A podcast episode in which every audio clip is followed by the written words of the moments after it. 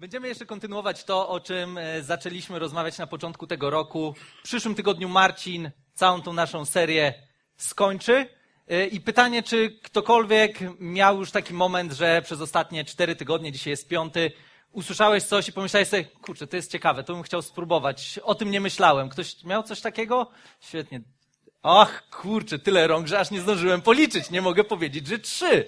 Słuchajcie, bardzo się cieszę z tego, że że w ogóle tak fajnie też e, reagujemy wszyscy na, na to, o czym rozmawiałem, bo temat jest trudny. Znaczy trudny. Dla kogo trudny? Dlatego trudny, ale wzbudza wiele emocji. Niezmiennie wzbudza wiele emocji i też czasami nawet rozmowy, które mamy gdzieś tam po nabożeństwie, to też, też są takie fajne. Z Iwoną bardzo fajnie e, się rozmawia zawsze, bo Iwona też ma dużo, okej, okay, ale gdzie jest, co jest, gdzie, jak, słuchaj, mam dodatkowe pytanie. To jest, I to jest mega i bardzo fajnie, kiedy my możemy po nabożeństwie się spotkać, wziąć tą kawę i też porozmawiać, słuchaj, a co z tym, a co z tamtym? E, a ja się zastanawiam jeszcze nad czymś takim, czy to ma sens, czy nie ma, czy to jest gdzieś napisane, czy nie jest. I staramy się, żeby to, o czym mówimy w kontekście finansów, było jak najbardziej biblijne, bo tak naprawdę Biblia ma najlepsze rozwiązania na to, w jaki sposób możemy robić najlepszy użytek z pieniędzy, które Pan Bóg nam powierzył. I biblijne nauczanie ogólnie jest inne niż nauczanie świata na temat pieniędzy. I ono to nie jest jakaś fizyka jądrowa, ale ono wzbudza dużo emocji, kiedy ludzie o tym słyszą. Jakbyście osoby, które praktykują dziesięcinę, gdy powiedziały swoim znajomym, że praktykują dziesięcinę, to pewnie większość by powiedziała, że was kompletnie porąbało, że jesteście wariatami i w ogóle w jakiej sekcie jesteście. E, bez tego też czasami pewnie tak mówią, ale to nic. E, ale mogłoby tak być, że słuchajcie, ale o co chodzi? Dlaczego, dlaczego tak hardkorowo? Kiedy ja zacząłem praktykować dziesięcinę, rozmawiałem o tym z moją mamą, to była taka sytuacja, że kiedyś mama mnie pyta, ja coś, słuchaj, a kiedy ja ci daję jakieś pieniądze tak dodatkowo, to, to ty z tego oddajesz dziesięcinę? Mówię, no jasne, ja ci nie będę dawała, to nie dawaj. I, wie, wiecie, było trochę tak, ale, ale, jak to, słuchaj, ja to daję tobie, a nie gdzieś tam do jakiegoś kościoła, żebyś ty to przekazywał, ale mówię, jej wtedy tłumaczyłem.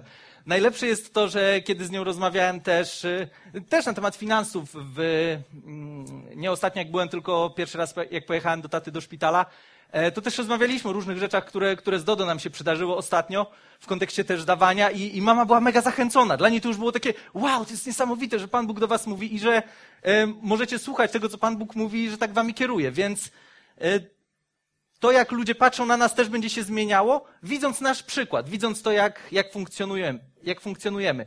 A ogólnie zasady biblijne na temat finansów są generalnie dosyć proste. Fizyki jądrowej w tym nie ma, bo tak naprawdę Zaczynamy od tego, że przynosimy dziesięcinę. Żyjemy na miarę tego, na co możemy sobie pozwolić, co nie jest wcale koniecznie tak e, absolutnie normalne w dzisiejszym świecie, no bo przecież tu możesz wziąć kredycik, tu kredycik, tam kredycik, kup telefon, teraz zapłać pięć stówek, resztę zapłacisz za pół roku, a kogo to będzie obchodziło, czy ty masz za pół roku, czy nie masz. Więc to wcale niekoniecznie jest takie oczywiste, że żyjemy na miarę tego, co zarabiamy, ale też sama kwestia oszczędzania, przygotowywania się na przyszłość e, sprawia, że kiedy dobrze zarządzamy pieniędzmi, zgodnie z biblijnymi wartościami, to te pieniądze mamy. I to jest ogromne zaskoczenie dla wszystkich, bo ostatecznie każdy chciałby mieć pieniądze. Kto by nie chciał mieć pieniędzy, nie będę pytał, bo wiem, że wszyscy chcemy, nawet jeśli nie podniesiemy ręki. E, I jedna rzecz, która, do której mega was bym chciał zachęcić, jeśli chodzi też o tą serię i w sumie wszystko, o czym mówimy w kościele, e, teraz jak już zaczęliśmy to wrzucać e, w formie takiej audio, gdzie możemy sobie odsłuchać, to zachęcam, żeby do tego wrócić. Bo powiem wam szczerze, że ja osobiście mam wiele kazań jakichś, które słuchałem po trzy, cztery razy i za każdym razem ja słyszę w nich coś innego. Treść się nie zmienia, ludzie mówią dokładnie to samo, ale raz dotknie mnie coś, raz coś innego i tak naprawdę na temat mogę spojrzeć całkowicie inaczej, kiedy mogę sobie do tego wrócić i my często, nawet jeśli chodzi o ten temat pieniędzy, to czasami mam wrażenie, że w kółko słuchamy z do, do tego samego, e, ale jednak Pan Bóg inaczej do nas mówi w zależności też od okresu w życiu, w jakim jesteśmy, bo tak naprawdę, za, kiedy byśmy posłuchali tego, o czym rozmawiałem teraz za trzy lata, to pewnie inaczej na to spojrzymy, bo też zmieni się nasza sytuacja, zmieni się to, kim jesteśmy, tak naprawdę będziemy mieli bogatsi o inne doświadczenia. I dzisiaj chciałbym, żebyśmy spojrzeli na dwie historie, które będą łączyły się tym, że będą tam bohaterowie, e, trzej, znaczy technicznie to nawet cztery, ale na trzech bohaterach się skupimy. Historie są, jedna będzie od Łukasza, jedna będzie od Jana. Można dyskutować oczywiście na temat tego, jak to zawsze w przypadku Biblii, można dyskutować na temat tego, czy na pewno te osoby tam się tak dobrze pokrywają, czy nie, ale z tego, co widzę, pokrywają się. I jeżeli macie swoje Biblie, telefony czy cokolwiek, możecie otworzyć sobie Ewangelię Łukasza, 10 rozdział i przeczytamy od 38 do 42 wersetu. Gdy tak wędrowali, Jezus trafił do jakiejś wioski. Przyjęła go tam pewna kobieta, której było na imię Marta. Miała ona siostrę Marię. Maria usiadła u stóp Pana i słuchała jego słowa. Martę tymczasem pochłaniały liczne zajęcia. W końcu podeszła i powiedziała: Panie, czy nie obchodzi cię to, że moja siostra zostawia mnie przy pracy samą? Powiedz jej, żeby mi pomogła. Pan zaś jej odpowiedział: Marto, Marto, martwisz się i niepokoisz o wiele rzeczy, a potrzeba jednego. Maria wybrała sobie dobrą część, część, która jej nie będzie zabrana. I od razu chciałbym, żebyśmy spojrzeli na drugą historię, bo historię o Marii i Marcie pewnie wielu z nas, jeśli nie wszyscy, kojarzymy. Kojarzymy tą historię i pamiętamy o tym, że jedna siostra, najlepsze jest to, że ta siostra, która zaprosiła Jezusa, najbardziej dostała po łbie. Bo to nie Maria zaprosiła Jezusa. Czytamy wyraźnie, że to Marta zaprosiła Jezusa i zaczęła się wszystkim zajmować. I kiedy zobaczyła swoją siostrę, która była wyluzowana, tak jak czasami Dodo ma do mnie wiele zarzutów odnośnie tego, Jacek, czemu ty jesteś taki wyluzowany? No nie wiem, bo jestem jak Maria, słuchaj, no co ja będę się denerwował? Zawsze wtedy możemy, możemy powiedzieć, no ale Maria była wyluzowana. Ale ona była o tyle wyluzowana, że to nawet nie wiem, czy była kwestia luzu, co zauważyła, co jest najważniejsze na tym spotkaniu. Że najważniejsza jest osoba, która ich odwiedziła, a nie to wszystko, co dzieje się dookoła. I te same dziewczyny miały jedną smutną sytuację w swoim życiu ze swoim bratem. Kojarzycie pewnie historię o tym, kiedy ich brat, który miał na imię jak? Łazarz, fantastycznie, zmarł. Najpierw był chory, one zawołały po Jezusa, Jezus się nie spieszył, ale jak już w końcu się zdecydował, żeby przyjść, to przyszedł, wyciągnął Łazarza z grobu i wszyscy byli niesamowicie zszokowani. Wielu Żydów też wtedy się nawróciło i uwierzyło w Jezusa, co było z kolei dużym problemem dla faryzeuszów. I po tej całej historii z Łazarzem mamy jeszcze jedną historię, gdzie pojawiają się te postaci. W Ewangelii Jana w 12 rozdziale, w wersetach od pierwszego do ósmego, czytamy taką historię. Na sześć dni przed Paschą Jezus przyszedł do Betanii, gdzie mieszkał Łazarz, którego wzbudził z martwych. Tam też przygotowali mu ucztę. Marta usługiwała, a Łazarz był jednym z tych, którzy wraz z nimi spoczywali przy stole. Maria natomiast wzięła funt czystego, bardzo drogiego olejku nardowego, namaściła stopy Jezusa i wytarła je swoimi włosami. Wówczas dom wypełnił się zapachem perfum. A Judasz Iskariot, jeden z jego uczniów, ten, który miał go wydać, powiedział, dlaczego nie sprzedano tych perfum? Można by za nie uzyskać sumę 300 denarów i rozdać pieniądze ubogim. Powiedział to nie z troski o ubogich, lecz dlatego, że był złodziejem. A ponieważ opiekował się sakiewką, podkradał z tego, co do niej wkładano. Jezus odpowiedział, zostaw ją. Zachowała to na dzień mojego pogrzebu. Ubodzy zawsze będą pośród was. Ja nie zawsze. Chciałbym, żebyśmy wyciągnęli trzy osoby z, tej, z tych dwóch historii i zobaczyli na trzy postawy, które możemy mieć odnośnie pieniędzy. I tymi postaciami, na które spojrzymy, będzie Marta, Judasz i Maria. Nie Łazarz, choć pojawia się, choć, choć też nam się tutaj będzie pojawiał. Tak naprawdę z tego wszystkiego, co możemy słyszeć na temat pieniędzy, słyszeliśmy, każdy z nas słyszał historie, które były opowiadane w każdym z tych duchów. Bo to, to, to są takie trochę duchowe sprawy odnośnie tego, jak my podchodzimy e, do pieniędzy. I tak naprawdę to, co jest w tych historiach, to w moim odczuciu jest bardzo duchowa sprawa. Słyszałem kilka kazań, które były oparte o te fragmenty i gdzieś mówiły mniej więcej o tym, e, o czym my dzisiaj będziemy mówić. I chciałbym na to trochę spojrzeć ze swojej strony, bo też wiem, że każdy z nas to słyszał. Pierwsza jest Marta. To jest duma. Ciężko pracuję, to mam. Skoro tyle się nazasuwałem, to mi się należy. I nie wiem jak wy, ja wychowałem się w takim domu, który może nie do końca do przegięcia e, to praktykował, ale nawet jak teraz z moją mamą rozmawiamy w sytuacji, kiedy e, tata jest jeszcze w szpitalu, to ona mówi, a wiesz, bo odkładaliśmy pieniądze na emeryturę. Ja tak patrzę, mamo, wy musicie najpierw dożyć tej emerytury, jeśli jeszcze się nie połapałaś.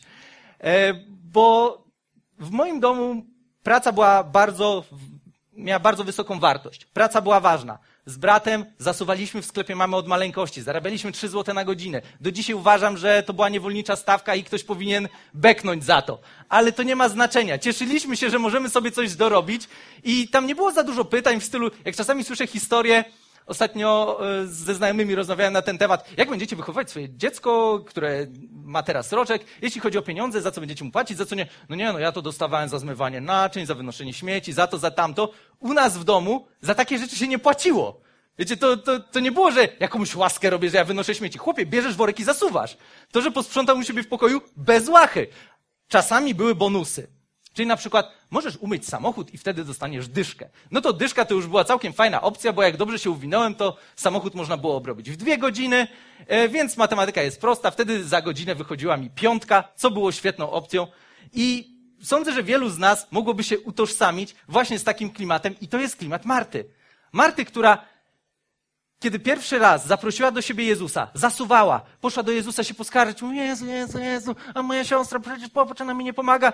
I Jezus jej mówi, no i bardzo dobrze, bo robi to, co jest najważniejsze, słucha mnie, wybrała to, co jest najcenniejsze w tym momencie, po co ty tyle zasuwasz? E, bo tak naprawdę my nie dostajemy specjalnych punktów za to, jak to kiedyś pewien pastor powiedział, nie dostajemy punktów za to w niebie, że robimy Jezusowi kanapki, których on nie zamówił. My mamy robić to, czego Bóg od nas oczekuje, a nie tego, co nam się wydaje, że przyniesie wielką wartość do danej sytuacji, bo często wielu z nas, ja osobiście jestem tego winien regularnie. Ja bardzo lubię być pochwalony za to, co robię. Co więcej, kiedy w czwartek wróciłem od rodziców, porozmawiałem z Dodo. Nawet nie zdążyliśmy za dużo porozmawiać, bo się bardzo szybko pokłóciliśmy. Bo wróciłem i tak się stęskniłem za Dodo, za Tolą i chciałem, żeby powiedział, ja coś mój bohaterze, jeździsz po te 12 godzin w samochodzie, żeby u taty posiedzieć parę godzin w szpitalu, więcej w aucie niż z tatą i jestem z ciebie taka dumna. A Dodo mi powiedziała o różnych problemach, które akurat w domu e, mamy i różnych wyzwaniach, przed którymi stajemy. I to nie znaczy, że nie było dla mnie ważne, ale ja wtedy chciałem usłyszeć, że jestem bohaterem. Chciałem, żeby ktoś pochwalił mnie za to, że dokonuję tak szlachetnych czynów kosztem pracy i różnych rzeczy. I Dodo wie, że w moim przypadku dla mnie to jest ważne. Dla mnie to jest ważne, żeby zostać pochwalonym i żeby ktoś mi powiedział, słuchaj, dobra robota, naprawdę się spisałeś.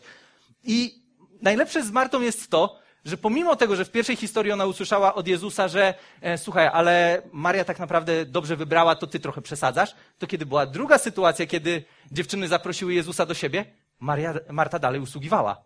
Ona dalej się nie połapała, że e, może być coś ważniejszego niż to, że dużo się narobię. Bo my często lubimy się dużo narobić i poniekąd czerpiemy z tego jakąś wartość. I osoby, dla których w kontekście finansów takie nastawienie jest, y, jest ważne, mają swoje ulubione fragmenty. Ja lubię te fragmenty i mogę wam je przeczytać.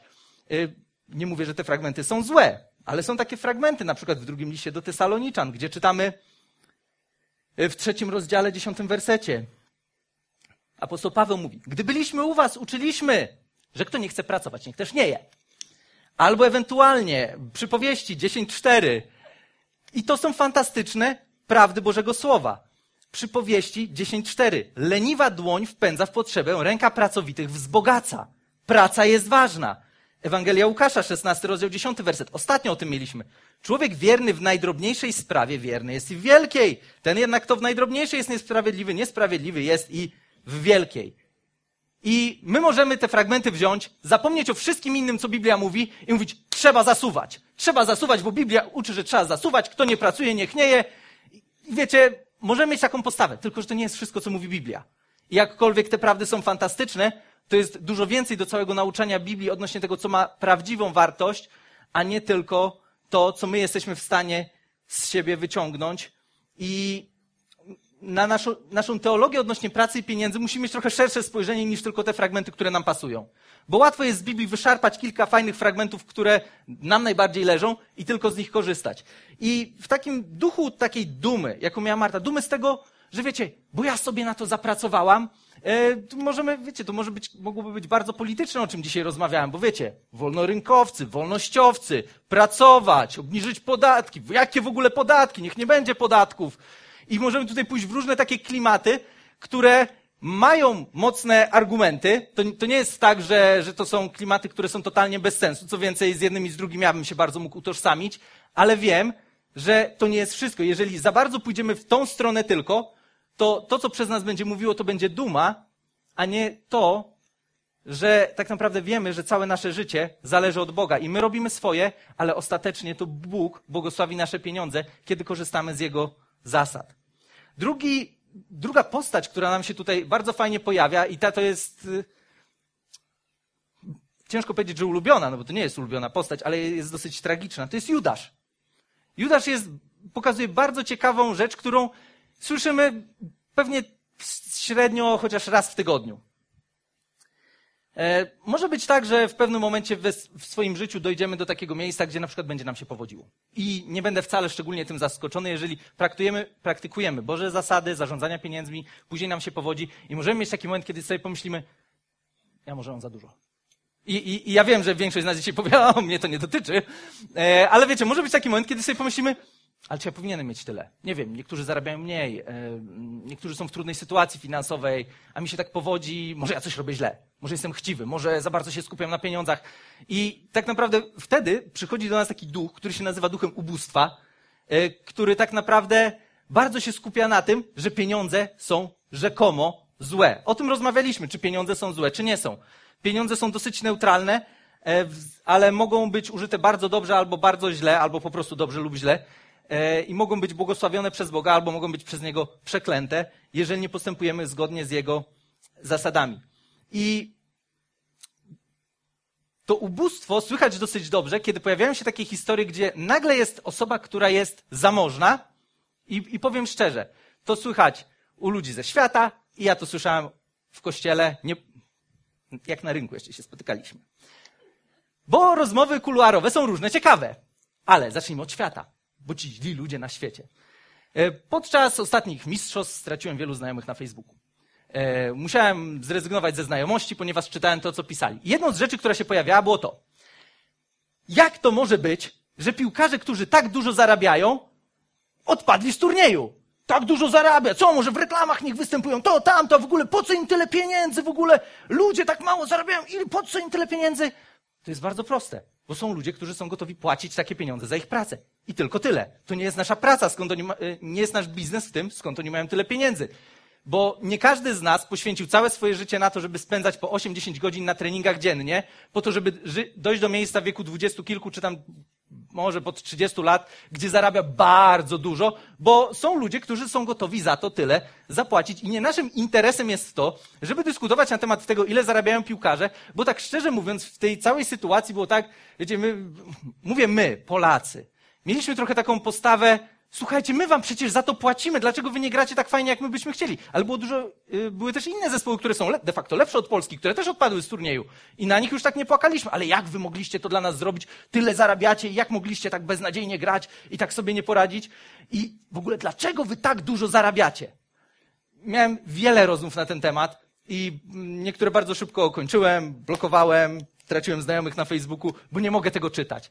Bo jeżeli chcemy zarabiać tyle co piłkarz, to pewnie w wieku kilku lat powinniśmy się zapisać do szkółki piłkarskiej. Jeżeli chcemy, żeby nasze dzieci tyle zarabiały, to może, nie wiem, pięć lat, słuchajcie, szkółka piłkarska, słuchaj, zasuwaj po 10 godzin. Jak będziesz miał 20 parę, to utrzymasz ojca, matkę i będzie nam się dobrze powodziło.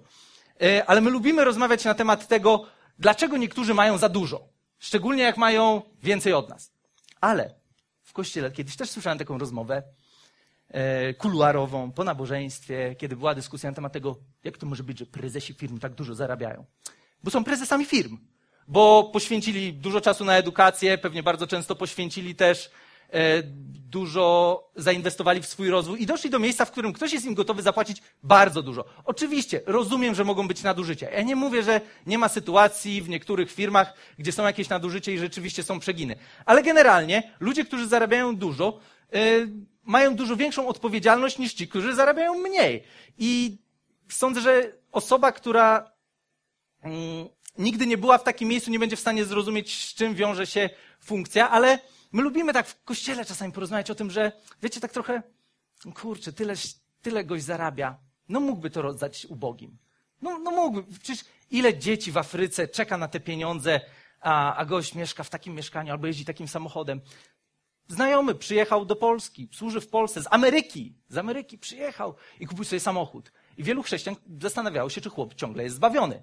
Bo kto to widział, żeby chrześcijanin jeździł nowym samochodem? Czy, nie wiem, czy tam nowy, czy, czy średnio nowy on był, ale była historia na temat tego, że jak to może być, że chrześcijanin jeździ takim samochodem. Ja wiem, że teraz patrzycie na mnie jak na świra, ale to, to są prawdziwe historie, z którymi czasami w niektórych e, sytuacjach ludzie się mierzą. Chłop kupuje sobie auto z myślą, potrzebuję auto, które po prostu będzie, będzie mi dobrze służyło i nagle pojawiają się bardzo, mający bardzo dobre intencje chrześcijanie, którzy zastanawiają się, jaki samochód jest wystarczający, żeby wciąż utrzymać zbawienie.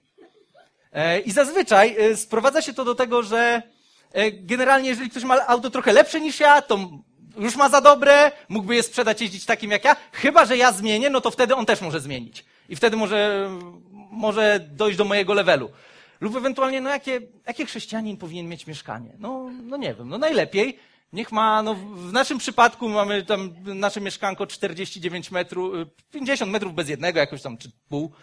No to 55 to już duże by było, nie? No to wiecie. I, I czasami ludzie mogą mieć takie rozkminy, no bo jeżeli ktoś ma więcej niż ja, to mógłby to sprzedać i przecież rozdać ubogim. I kiedy usłyszycie kiedykolwiek, że ktoś ma tak dużo pieniędzy, że mógłby sprzedać i rozdać ubogim, to możecie tej osobie powiedzieć, wiesz co, jest jedna osoba w Biblii, która coś takiego powiedziała. Judasz. Czy chcesz, żeby on był twoim bohaterem? Nikt z nas nie chce e, mieć takiego, wiecie, idola, którym jest Judasz. I tak naprawdę to jest taki klimat, który się rozwijał jeszcze w pierwszym wieku bardzo ciekawie. On wyglądał, kiedy pojawili się tacy ludzie, którzy się nazywali gnostykami. To byli chrześcijanie, którzy mieli dobre intencje. Faryzeusze też mieli kiedyś dobre intencje. Ogólnie faryzeusze, oni, to nie jest tak, że oni byli źli, bo byli źli. Oni po prostu bardzo przegięli w stronę uczynkowości i dlatego z ich dobrych intencji zrobił się strasznie duży problem. Bo zaczęli dobrze, ale przegięli. I tak samo byli ludzie, którzy się nazywali gnostycy. I oni wymyślili sobie, że w zasadzie wszystko, co jest materialne, jest złe. Wszystko, co duchowe, jest święte. I z takiego właśnie klimatu później dochodzimy do miejsca, gdzie zapominamy o tym, że ten materialny świat stworzył Bóg i każdego dnia zapewniał. To jest dobre, to jest dobre, to jest dobre. Jak stworzył mężczyznę i kobietę, to było bardzo dobre. Bóg stworzył cały fizyczny świat i powiedział, że on jest dobry. To, że człowiek ten świat zepsuł grzechem, odchodząc od Boga, to jest inna historia, ale samo sam świat materialny jest dobry. I tak naprawdę te osoby, które mówiły, że a, skupmy się tylko na duchowości, wszystko, co jest duchowe, jest dobre, to, co nie jest duchowe, jest, jest złe, to jest w ogóle B, e, to byli heretycy ostatecznie. A często w kościele łatwo jest usłyszeć takie, wiecie, a bo to jest duchowe, a to takie duchowe nauczanie, a to takie cielesne, bo wiesz, jak mówisz o pieniądzach, to jest cielesne, a jak mówisz o modlitwie, to jest duchowe. A tak naprawdę to wszystko jest duchowe. Najlepsze jest to, że Żydzi, oni nie mają nawet za bardzo słowa, które określa y, duchowość. Tam wszystko z założenia jest duchowe. Całe nasze życie jest duchowe, e, bo sama idea sakrum i profanum, którą my znamy nawet jeszcze ze szkoły, sprowadza nas do tego, że okej, okay, przychodzę w niedzielę na nabożeństwo i to jest duchowe, ale kiedy jestem w domu, to już mogę być kimś innym, no bo już nie jestem w tym duchowym świecie. Nie, nie, nie, zawsze jesteśmy w duchowym świecie, zawsze e, możemy być prowadzeni przez Ducha Świętego w każdej sytuacji, absolutnie wszystkim, co robimy. I jeśli chodzi o to ubóstwo, które reprezentuje Judasz, to ono ma też dwa takie swoje klimaty. Jednym klimatem e, jest e, zawiść, a drugim zazdrość. Może zacznijmy od zazdrości, bo jest trochę spokojniejsza. Czym, czym będzie zazdrość? No, zazdrość to będzie chcę to, co ty masz. Ty masz dobre auto, ja też chcę mieć takie dobre auto, no bo czemu ty masz tylko mieć takie dobre auto, skoro ja też bym je, je chciał. I ona jest, jeszcze jest taka dosyć lajtowa mimo wszystko, choć zła sama w sobie. Zawiść jest dużo ciekawsza i pewnie słyszeliście, czy doświadczyliście może nawet w jakiś sposób takich haseł w stylu mm, ja nie mogę mieć tego, co ty, to też nie chcę, żebyś ty to miał. I znacie pewnie żarty o złotej rybce, którą tam gość złowił i pytał, co tam złota rybka e, ma mu dać. Najpierw był sąsiad i skończyło się na tym, że sąsiad mówi, słuchaj, daj mi to, to, to i to, a później drugi zapał złotą rybkę i mówi, to dobra, to słuchaj, weź, zabierz wszystko sąsiadowi. I czasami może tak być, że kiedy patrzymy na nasze życie przez pryzmat takiego ubóstwa, jakby tego, że a, ja nie wiem, czy jestem wystarczająco duchowy, ja nie wiem, czy, czy ja nie mam za dużo, czy coś. Wiecie, kiedy praktykujemy te wszystkie kroki, o których tutaj mówiliśmy, to tak naprawdę Pan Bóg będzie, będzie nam pokazywał, co możemy robić z pieniędzmi. I czasami może rzeczywiście być sytuacja, kiedy On bez żadnego wzbudzania w nas wyrzutów sumienia e, wskaże nam, żebyśmy przekazali jakąś kwotę pieniędzy i rzeczywiście wspomogli dzieci w Afryce, czy, czy cokolwiek innego. Ale może też być tak, że tak jak zresztą to się pojawiało, e, Pan Bóg daje nam też pieniądze po to, żebyśmy po prostu mogli z nich korzystać i korzystać z tego, czym On nas błogosławi. Więc to jest taki klimat, który trochę, trochę haczy w takie, wiecie, co jest sprawiedliwe, a co nie jest sprawiedliwe. I ostatecznie, jeśli chodzi o kwestię pieniędzy, to ostatnio też w tej historii, którą, e, którą wspomniałem o talentach, e, możemy zauważyć, że Pan Bóg inaczej patrzy na sprawiedliwość niż my. No bo kiedy ekipa zarządzała talentami, jeden przyniósł podwójnie, drugi przyniósł podwójnie, trzeci nic nie przyniósł, zabrano temu, który nie miał, da, dano temu, który miał najwięcej. Czy to było sprawiedliwe? No nie. No nie, no niesprawiedliwe jak nic. A może właśnie to było sprawiedliwe, tylko że my inaczej patrzymy na sprawiedliwość, bo kiedy sprawiedliwość nie jest jednakowa, nie w każdej sytuacji sprawiedliwość jest jednakowa, bo kiedy wychowujemy dzieci, nie wychowywałem jeszcze dziecka, ale byłem wychowywanym dzieckiem, to Biblia mówi nam o tym, żebyśmy wychowywali dziecko stosownie do jego uzdolnień, a nie zejdzie ze swojej drogi do starości. Przypowieści 22, 5. Czy to znaczy, że każde dziecko musimy wychowywać dokładnie, idealnie i traktować je tak samo? Nie do końca. Ja mieszkałem, ja się wychowałem w rodzinie, w której my mieliśmy jedną miarę i na moje szczęście mi trochę łatwiej było się wbić w tą miarę, którą moi rodzice mieli dla mnie i dla mojego brata. Młodemu było trochę trudniej, bo ogólnie musiał mierzyć się z tą samą miarą, z którą ja się mierzyłem, tylko że on ma kompletnie inne predyspozycje. Więc y, trochę inaczej trzeba było podejść do młodszego syna, który po prostu był bardziej manualny, znał się na innych rzeczach, niż do Jacusia, który dosyć ładnie potrafił się wpisać w ten taki standard, wiecie, bądź dobrym uczniem i zgarniaj dobre oceny. Jest jeszcze trzecia postawa, która w tej całej historii jest postawą, która jest najbardziej wskazana dla każdego z nas. I to jest postawa Marii i to jest postawa wdzięczności. Kiedy wiem, że wszystko, co mam, należy do Boga. Kiedy wiem, że wszystko, czym zarządzam, to tak naprawdę nie jest moje. To całkiem inaczej patrzę na swoje finanse i inaczej nimi też zarządzam, inaczej stawiam priorytety do rzeczy w swoim życiu. I w pierwszym liście do Koryntian, w dziesiątym rozdziale, w trzydziestym pierwszym wersecie czytamy, że cokolwiek jecie lub pijecie, albo cokolwiek czynicie, wszystko to czyńcie na chwałę Boga. Czyli na chwałę Boga możemy robić nasze zakupy, możemy wydawać pieniądze, możemy e, pomagać ludziom. Wszystko, cokolwiek czynimy, możemy robić na Bożą chwałę. I kiedy mamy takie poczucie wdzięczności za to, co Bóg nam dał, to jest nam dużo łatwiej być hojnym, jest dużo łatwiej być podobnym do Jezusa. Bo w tej historii drugiej, którą czytaliśmy, jest Maria, która ma perfumy. Ja tam na perfumach się nie znam jakoś szczególnie. Dodo się zna trochę bardziej. Kupiła mi kiedyś jedną jakąś taką magiczną buteleczkę, to, to nie mogę jej zużyć, bo ona wiecznie, wiecie, psiknę raz i to w ogóle, wiecie, pół domu y, czuję. Nie wiem, jak to działa. Kiedyś kupowałem inne i mogłem wylać pół na siebie i, i efekt był mniej więcej podobny. Ale Dodo kiedyś mi zrobiła prezent, mam teraz takie specjalistyczne. Y, I z perfumami to, to, co zauważyłem, to jest to, że kiedy coś jest drogie, to wystarczy odrobinka, i wszyscy to czują. E, jeżeli coś się stanie, no to jest stanie, wiecie, wylewam na głowę całą butelkę i w sumie za pół godziny nikt nie wie o co chodzi, tylko dlaczego masz takie tłuste włosy. Ale to, co zrobiła Maria w tej historii, jest bardzo szczególne, bo ona wylała na Jezusa, namaściła go perfumami, które były warte 300 denarów. Tak to przekalkulował nasz specjalista księgowy Judasz. Mówi, że około 300 denarów można to było rozdać ubogim. 300 denarów to było około mniej więcej roczna wypłata takiego standardowego robotnika w Izraelu w tamtym czasie. Więc wyobraźcie sobie kobietę, która ma coś, co jest warte tyle, co rok jej pracy.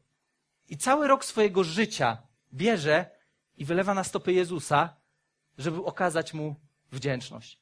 I jak każdy z nas by się czuł, gdyby, gdybyśmy byli w sytuacji, gdzie jest ktoś nam ogromnie bliski, choruje, umiera, przychodzi Jezus, woła go z grobu i mówi wyjdź, on wychodzi. Bo to się wydarzyło w tej historii chwilę wcześniej. Jezus wskrzesił Łazarza z martwych i to, co Maria zrobiła, nie wiem, czy to był jedyny, jedyna jej motywacja, czy nie, ale ona wiedziała, że jeszcze kilka dni wcześniej jej brat był martwy, Jezus go wzbudził do życia i pytanie, czy w takiej sytuacji ktoś z nas byłby wdzięczny? Sądzę, że każdy. I najlepsze jest to, że Biblia tak samo mówi o naszym życiu. Kiedyś byliśmy martwi dla grzechu, ale Bóg nas całkowicie ożywił. I czy w tej sytuacji możemy być Bogu wdzięczni? Wydaje mi się, że tak. Czy w takiej sytuacji, kiedy Bóg wziął nas ze śmierci i przeniósł do życia, czy możemy być Mu wdzięczni w taki sposób, że powiemy: Boże, dałeś mi wszystko, jestem gotowy wszystko, co mam oddać Tobie. I nie mówię, że to będzie, wiecie, oddać, przynieść i rzucić tutaj na środku wszystko, co mam i wiecie, płaci wszystko z konta. Nie, ale powiedzieć: Boże, to jest Twoje. Moje konto jest Twoje, mój samochód jest Twój, to mieszkanie nawet nie jest moje, ono też jest Twoje. I tym wszystkim służyć Bogu z wdzięczności za to, co On dla nas uczynił. Bo tak naprawdę w tej sytuacji, która wydarzyła się z Marią, Duma by powiedziała, ale to było nieodpowiedzialne. No jak to można było tak w ogóle, tak lekkomyślnie wylać te wszystkie perfumy? Z kolei ubóstwo, wiemy co powiedziało, sprzedaj, rozdaj ubogim. I to nie, żeby się martwił o ubogich. To, to zazwyczaj ludzie, którzy tak mówią, to nawet nie, że się martwią jakoś szczególnie o ubogich. Martwią się to, że ktoś ma więcej niż oni. E, ale z kolei wdzięczność powie, a to i tak należy do ciebie. To nawet nie było moje. Ja tak naprawdę dzięki tobie mogłam pracować, czy skądkolwiek ona to miała, e, mogłam mieć te perfumy dzięki tobie. Więc to, co zrobiła, nie było jakieś tak naprawdę spektakularne, kiedy spojrzymy na to wszystko, co Jezus uczynił w jej życiu. I kiedy Jezus powiedział, że ona to zrobiła na jego pogrzeb, wyobraźcie sobie, pamiętając, że to były bardzo drogie perfumy, że wylała całą buteleczkę, że tydzień później, czy tam to było sześć dni przed Paschą, więc tydzień później z kawałkiem e, Jezus zmarł na krzyżu, później był zaniesiony do grobu i Jezus sam powiedział, że ona to zrobiła na jego pogrzeb. Czym pachniał ten grób, kiedy dziewczyny tam poszły w niedzielę i Jezusa tam nie było? Ja sądzę, że ten grób dalej pachniał tymi perfumami. Bo tak naprawdę, kiedy jesteśmy wdzięczni, to potrafimy Bogu dać wszystko to, co jest najlepsze w naszym życiu. I sama wdzięczność dla mnie osobiście teraz jest bardzo ciekawa, bo wielu z Was pewnie doświadczało takich sytuacji u siebie w rodzinie. Ogólnie to, co czy, czytamy czasami na nabożeństwie, jeśli chodzi o podziękowania dzieci, to jest takie, wiecie, to jest takie słodkie. Dzieci dziękują za to, za słoneczko, za tamto, za tamto. I wiecie, my tak sobie myślimy, jakie słodkie dzieci. E, ale kiedy ja jestem u mojego taty, to ja się bardzo cieszę z tego, że on, że on usiadł, że sobie zjadł śniadanie, że, że sam mógł sobie, nie wiem, pokroić, że sam mógł napić się wody i od tych w zasadzie dwóch tygodni myślę sobie, jak łatwo nam zapomnieć o tym, że to wszystko, co mamy, to, to nie jest tak, że my musimy to mieć. Po prostu Bóg nam dał ten przywilej, że jesteśmy zdrowi, że jesteśmy zaopatrzeni, że mamy wszystko, co jest nam potrzebne, jak mówi Biblia, do życia i pobożności. I dopiero kiedy pewne rzeczy tracimy, to widzimy, jak bardzo cenne było to, co mieliśmy. I tak samo w tej sytuacji. Maria dostrzegła to, co było najcenniejsze. To nie należy do mnie. Jezu, to wszystko jest Twoje i nie mam najmniejszego problemu, żeby to wszystko oddać Tobie. I to jest postawa, którą Bóg by chciał widzieć w, w życiu każdego z nas. Bo tak naprawdę to jest postawa, która sprawia, że jesteśmy jeszcze bardziej podobni do Niego. Kiedy jesteśmy Mu wdzięczni za to, co dla nas uczynił i kiedy wszystko, co mamy, używamy w taki sposób, że oddajemy Jemu chwałę we wszystkim, co czynimy, tak jak wcześniej czytaliśmy. I trochę tak jest, że kiedy jesteśmy wierni w finansach, kiedy, kiedy Pan Bóg do nas mówi, tak jak rozmawialiśmy ostatnio, może być trochę takie zmaganie, co mam robić, Panie Boże, nie wiem, czy to znaczy to, czy tamto. Ostatecznie, kiedy jesteśmy wierni w tych wszystkich drobnych krokach, które Pan Bóg nam pokazuje w swoim słowie odnośnie zarządzania finansami, to dalej będzie do nas mówił, będzie nam pokazywał potrzeby, będziemy słyszeć Jego głos. I kiedyś jeden znajomy mi powiedział, mówi, że opowiadałem wam historię, to była ta, ta, sama osoba, historię gościa, który modlił się o kwotę pieniędzy, dostał ją z Polski, był bardzo zdziwiony, że to akurat ktoś z Polski e, to dał. I, I on kiedyś też mi powiedział coś takiego, że tak jak w tamtej sytuacji, jeżeli ktoś potrafi usłyszeć Boga odnośnie tematu pieniędzy i jest mu posłuszny, to nie będzie miał problemu Boga usłyszeć w jakiejkolwiek innej sytuacji. Bo często usłyszenie Boga i posłuszeństwo w temacie pieniędzy jest tym, co, co dla nas może być najtrudniejsze ale to tak naprawdę później pokazuje, czy jesteśmy, czy Bóg jest w stanie powiedzieć nam cokolwiek jeszcze innego i czy też będziemy w stanie go tak dobrze usłyszeć. Dlatego chciałbym, żebyśmy dzisiaj zastanowili się na tym, za co jesteśmy Bogu wdzięczni. Za co jesteśmy wdzięczni, za co chcielibyśmy Mu dzisiaj podziękować. Jeżeli myśl, myślimy sobie, że podziękowanie za to, że mogę mieć dwie sprawne ręce, to jest takie słodkie jak dzieci, to nie jest takie słodkie, bo w piątek rozmawiałem z klientką, mieliśmy jakieś spotkanie, ona też wiedziała, że, że tata jest w szpitalu, e, bo gdzieś tam musiałem też wspomnieć o tym, dlaczego byłem niedostępny. Ona mówi, niedawno miałem kumpla, który, który miał wypadek. Ja miał wypadek, zmierzyło mu rękę, miał rękę, chłop nie ma ręki. Młody chłopak, niespełna 30 lat. Są takie rzeczy, które dla nas są oczywiste, bo są. A kiedy ich nie ma, to widzimy, że to wcale niekoniecznie wszystko było takie oczywiste. I chciałbym, żebyśmy dzisiaj zastanowili się, za co Bogu jesteśmy wdzięczni. To może być kwestia finansów, ale to może być kwestia cokolwiek, czegokolwiek innego. Bo kiedy my żyjemy z taką postawą wdzięczności za to, co mamy, to wtedy Bóg jeszcze inaczej działa w naszym życiu, bo, bo widzi, że my zrobimy dobry użytek ze wszystkiego, co On włoży w nasze życie. Bo kiedy jesteśmy wdzięczni, wiemy, że Boże, zabrałeś mnie ze śmierci do życia, całe moje życie należy do Ciebie, to wtedy czegokolwiek Bóg nie postawi w naszym życiu, to wie, że my zrobimy z tego to, co będzie najlepsze. Dlatego chciałbym, żebyśmy teraz wstali i żeby każdy z nas podziękował Bogu za to, co, co ma w swoim życiu. To mogą być rzeczy, które są mega cenne, gdybyśmy je przeliczyli na złotówki, a mogą to być rzeczy, które w ogóle nie mają na sobie żadnej metki, bo tego nie da się wycenić. Panie Jezu, dziękuję Ci za to, że Ty nam dałeś wszystko, co jest nam potrzebne do życia i do pobożności. Dziękuję Ci za to, że też przez tę historię tak niesamowicie uczysz nas tego, jaką powinniśmy mieć postawę odnośnie tego całego błogosławieństwa, które Ty dałeś do naszego życia. Dziękuję Ci za to, Boże, że zabrałeś nas ze śmierci, że dałeś nam nowe życie. Dziękuję Ci za to, że to życie, które mam teraz, może całkowicie należeć do Ciebie. Jezu, dziękuję Ci za moją rodzinę, dziękuję Ci za zdrowie, dziękuję Ci za to, że możemy być sprawni, że możemy normalnie funkcjonować. Dziękuję Ci za, też za uzdrowienie taty. Dziękuję Ci za to, że kiedy wołaliśmy do Ciebie, Ty wysłuchałeś. Dziękuję Ci za Twoje słowo, które mówi, że Twoimi miesięcami i ranami jesteśmy uzdrowieni i że to uzdrowienie Ty masz dla nas i że my możemy je oglądać. Ale też dziękuję Ci za to, że błogosławisz nas finansowo. Dziękuję Ci za to, że niczego nam nie brakuje. Dziękuję Ci za to, że możemy oszczędzać, bo mamy z czego. Dziękuję Ci za to, że możemy się dzielić, bo mamy z czego.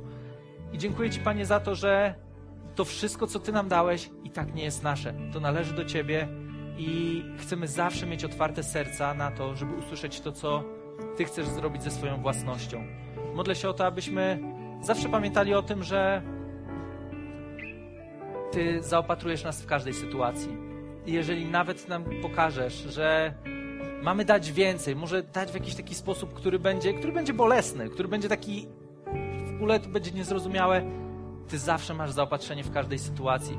Za to Ci dziękuję. Dziękuję Ci za to, że, że mówisz do nas. Dziękuję Ci za to, że zmieniasz nasze myślenie na temat finansów. Dziękuję Ci za to, że też uczysz nas podstawy wdzięczności. Dziękujemy Ci za to, że mamy Ciebie i że możemy nasze życie prowadzić zgodnie z zasadami, które są najlepsze, sprawdzone, bo pochodzą od Ciebie. Amen.